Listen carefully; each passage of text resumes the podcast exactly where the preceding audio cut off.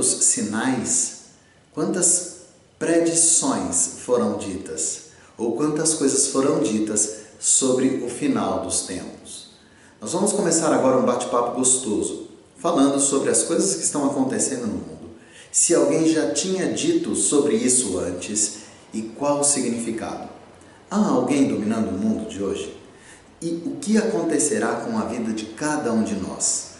Olha, esse bate-papo gostoso todos os domingos busca esclarecer e trazer entendimento para nossa mente sobre todo este contexto.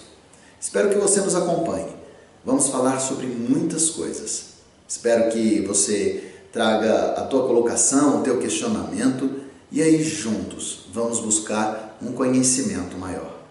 A nossa vertente, a nossa versão é sempre sobre a palavra de Deus. Todo domingo, às 9 horas, aqui um bate-papo gostoso com você. É inegável que muitos mestres, pessoas eruditas no conhecimento da palavra, acabam por não falar sobre Apocalipse. E isso por motivos inegáveis que são de cunho espiritual. Satanás tem um desejo inegável que não venhamos a conhecer o que está escrito nesta carta. E a grande dificuldade que temos é com relação à só uma forma de interpretá-la corretamente e adiante. É o fazer de forma literal.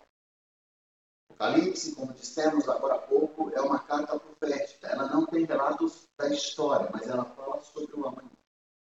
E isto é, inegavelmente, a grande deixa para entendermos este Um esboço de Apocalipse está em, no capítulo 1, no versículo 19. Olha só o que diz esse versículo. Escreve, pois, as coisas que viste, e as que são, e as que hão de acontecer depois destas. 1,19. Deus aqui relata para João: olha, João, escreve tudo que você viu, tudo, tudo, tudo que você viu. Porque as coisas que você viu são coisas que vão acontecer, vindo depois disso tudo. Está aqui um esboço fiel desta carta de Apocalipse. E nos capítulos 2 e 3, João retrata sobre sete igrejas. Né? Olha só, eu vou dar o um nome rapidamente delas. A igreja, pra, a carta para a igreja de Éfeso, para a igreja de Esmirna, para a igreja de Pérgamo, para a igreja de Tiatira, para a igreja de Sardes, para a igreja de Filadélfia, para a igreja de Laodiceia. Estas igrejas são igrejas decadentes na, na mensuração de Agora, essas igrejas existiram? Sim, elas existiram. E elas eram saudáveis, eram igrejas boas? Sim, elas eram. Olha que interessante. Quando João escreve sobre as igrejas, ele inegavelmente mostra o retrato de cada um de nós. Além de mostrar, lógico, o retrato das igrejas. Olha o que ele fala. Primeira igreja, igreja de Éfeso. Essas coisas, de, é, perdão, a partir do versículo 2. Conheço as tuas obras, tanto o teu labor como a tua perseverança e que não pôdes suportar homens maus, e que puseste a prova os que a si mesmos se declaram apóstolos e não são.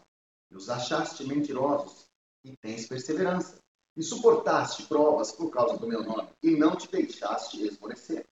Tenho, porém, contra ti que abandonaste o Igreja de Esmirna, a partir do versículo 8.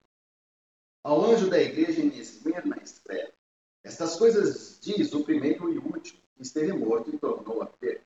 Conheço a tua tribulação, a tua pobreza, isto é sim, e a blasfêmia dos que a si mesmos se declaram judeus e não são, sendo antes sinagoga de Satanás.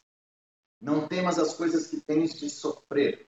Eis que o diabo está para lançar em prisão alguns dentre vós, para ser dispostos à prova. E tereis tribulação de dez dias. Se fiel até a morte, dar-te-ei a coroa da vida. Quem tem ouvidos, ouça o que o Espírito diz às igrejas. O vencedor de nenhum modo superará dano da segunda morte. Inegavelmente, aqui Jesus Cristo fala de uma igreja que seria perseguida. Agora, ele diz, fica firme, não tem problema. Mas ele, olha, olha que interessante, hum, para esta igreja, ele não a livra da primeira morte, mas ele a livra da segunda. A igreja em essas coisas diz aquele que tem a espada afiada de dois gumes. Conheço o lugar em que habitas, onde está o trono de Satanás, e que conservas o meu nome, e não negaste a minha fé, ainda nos dias de Antipas, minha testemunha, meu fiel, o qual foi morto entre vós, onde Satanás habita. Tenho toda vida, tenho todavia contra ti algumas coisas, pois que tens aí os que sustentam a doutrina de Balaão, o qual ensinava Balaque a armar ciladas diante dos filhos de Israel para comerem coisas sacrificadas aos ídolos e praticarem a prostituição. Como é que nós estamos, hein? Na primeira igreja, vimos uma igreja que se afastou do primeiro amor. Na segunda, temos uma igreja que devota, sim, a sua parte de sua fé para ídolos.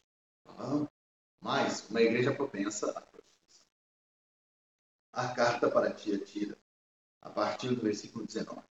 Conheço as tuas obras, o teu amor, a tua fé, o teu serviço, a tua perseverança e as tuas últimas obras, mais numerosas do que as primeiras. Tenho, porém, contra ti o tolerares que esta mulher, Jezabel, que assim mesma se declara profetiza, não somente ensine, mas ainda seduz os meus servos a praticarem a prostituição e a comerem coisas sacrificadas aos ídolos. Uma igreja que aceita líderes estranhos líderes que professam uma fé distinta e distante da fé verdadeira no Senhor. Tínhamos e temos boas obras, mas os nossos líderes acabam nos empurrando para caminhos tortos. A igreja de Sardes, a partir do versículo. Ao anjo da igreja em Sardes escreve: Estas coisas diz aquele que tem os sete Espíritos de Deus e as sete estrelas. Conheço as tuas obras, que tens nome de que vives e estás morto. Ser vigilante e consolida o resto que estava para morrer, porque não tenho achado íntegra as tuas obras na presença de Deus. Então, olha só, é, esta igreja, ela não tinha integridade nas obras que fazia para com Deus. Não sei se por conta de prepotência, arrogância, mas uma coisa é certa. As obras que ela fazia não eram retas diante do Senhor. A igreja de Filadélfia estas coisas diz o santo, o verdadeiro, aquele que tem a chave de Davi, que abre ninguém fechará, e que fecha ninguém abrirá. Conheço as tuas obras, eis que tenho posto diante de ti uma porta aberta, a qual ninguém pode fechar. Tens pouca força, entretanto guardaste a minha palavra, e não negaste o meu nome. Eis, farei que alguns dos que são da sinagoga de Satanás, desses que a si mesmos se declaram judeus e não são, mas mentem, eis que os farei vir e prostrar-se aos teus pés, e conhecer que eu te amei, porque guardaste a palavra da minha perseverança. Também eu te guardarei da hora da provação, que há de vir sobre o mundo inteiro, para experimentar os que habitam sobre a terra. As cartas que são escritas para todas as igrejas, elas inegavelmente têm uma coisa única, um, uma vertente em unidade. Eu vou ler a última carta para a última igreja e aí vou dizer qual é. Igreja de Laodiceia. Estas coisas diz o Amém, a testemunha fiel e verdadeira, o princípio da criação de Deus. Conheço as tuas obras, que nem és frio nem quente. Quem dera fosse frio ou quente. Assim, porque és morno, e nem és quente nem frio, estou a ponto de vomitar-te da minha boca. Pois dizes, estou rico e abastado e não preciso de coisa alguma. E nem sabes que tu és infeliz. Sim, miserável, pobre, cego e nu. Então, olha só. Todas estas cartas, inegavelmente, mostram a situação de igrejas que ou tiveram um declínio ou, ou passarão por, períodos traumáticos. Mas em todas elas, Jesus, Deus, através de Sua palavra, tem a mesma vertente. Ser fiel até a morte. E olha, se passares pela primeira, fique tranquilo, porque te livrarei da segunda. Guarda-te, porque eu direi a todos que te amo, que és comigo e eu contigo. Ser fiel até a morte. Ser fiel até a morte. O grande problema é que muitas vezes nós não somos fiéis. Nem até a vida, muito menos até a morte. Brincadeiras à parte, João descreve claramente aqui a situação das igrejas naquele tempo e nos tempos atuais. Qual destas situações acaba sendo a projeção para nossa? E eu gostaria de terminar a, a, a descrição de João lendo o que ele fala no capítulo 22, versículo 12. Olha só. Olha porque temos pressa em acertar a nossa vida. Temos que fazer isso rapidamente. Não há tempo a perder. E eis que venho sem demora.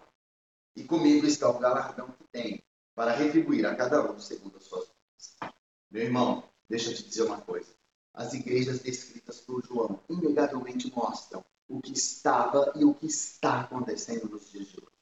Aquelas igrejas mostram o declínio espiritual de muitos, muitos, que até conhecem Jesus Cristo, vivem indo em comunidades, mas ou esqueceram do primeiro amor, ou são mornos, ou guardam sim uma prostituição, deuses estranhos no seu cotidiano. O grande problema disso tudo é que Jesus trará justiça para cada um destes, para cada um de nós. Como estamos? E por que da pressa? Porque João escreveu isso antes do século 100 depois de Cristo. Nós estamos no ano 2021. Se lá Cristo declarou, a palavra de Deus declara que ele viria sem demora, eu creio que é iminente a volta de Jesus Cristo.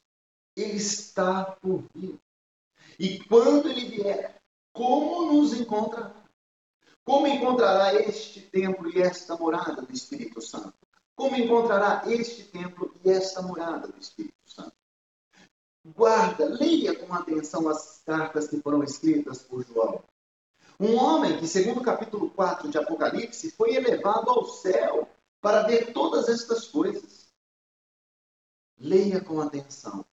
Ore e busque a interpretação através do Espírito Santo sobre essas igrejas que João escreveu. Depois, reflita sobre a tua vida. A volta de Jesus é clara e ela é inegável. O que acontecerá? Segundo o nosso entendimento, Jesus Cristo virá e levará a sua igreja através do arrebatamento. Teremos então um período de sete anos, aonde o príncipe deste mundo governará. Três anos e meio de paz, três anos e meio de perseguição e guerra. Tudo isso descritos nas semanas de Daniel. Vencidos estes sete anos, Jesus Cristo volta com o seu exército e lança no lago de fogo e enxofre o anticristo e o falso profeta. Um líder religioso e um líder político. E com isto, ele então declara a ruína da grande Babilônia, a grande cidade. A ruína comercial, política e religiosa. Logo depois disso, então, Jesus Cristo reinará literalmente por mil anos na terra. Este reino conosco aqui será de pacificação. Mas vencidos os mil anos, Satanás escapará da sua prisão e virá para a batalha final, a batalha de Armagedon. Nisso tudo, aonde estaremos? Com quem estaremos? Se Cristo nos achar em pronta retidão, segundo a sua palavra, estaremos com ele, sim, lutando e vencendo para a honra e glória do nome do nosso Senhor. Agora, se porventura ele nos pegar como ele pegou uma destas igrejas, como estaremos? Como está a tua vida? Enfim, uma visão de João para as coisas que virão, para as coisas que hão de acontecer. Eu quero ser achado fiel, firme, mesmo que tenha tempos de perseguição, quero ser então aquele homem que não se dizia da palavra de Deus, nem para um lado e nem para o outro, sendo fiel até. Guarda essa certeza, viva inegavelmente essa fidelidade. Em nome de Jesus que eu oro, pela tua vida e pela minha vida, declarando para nós dois vitória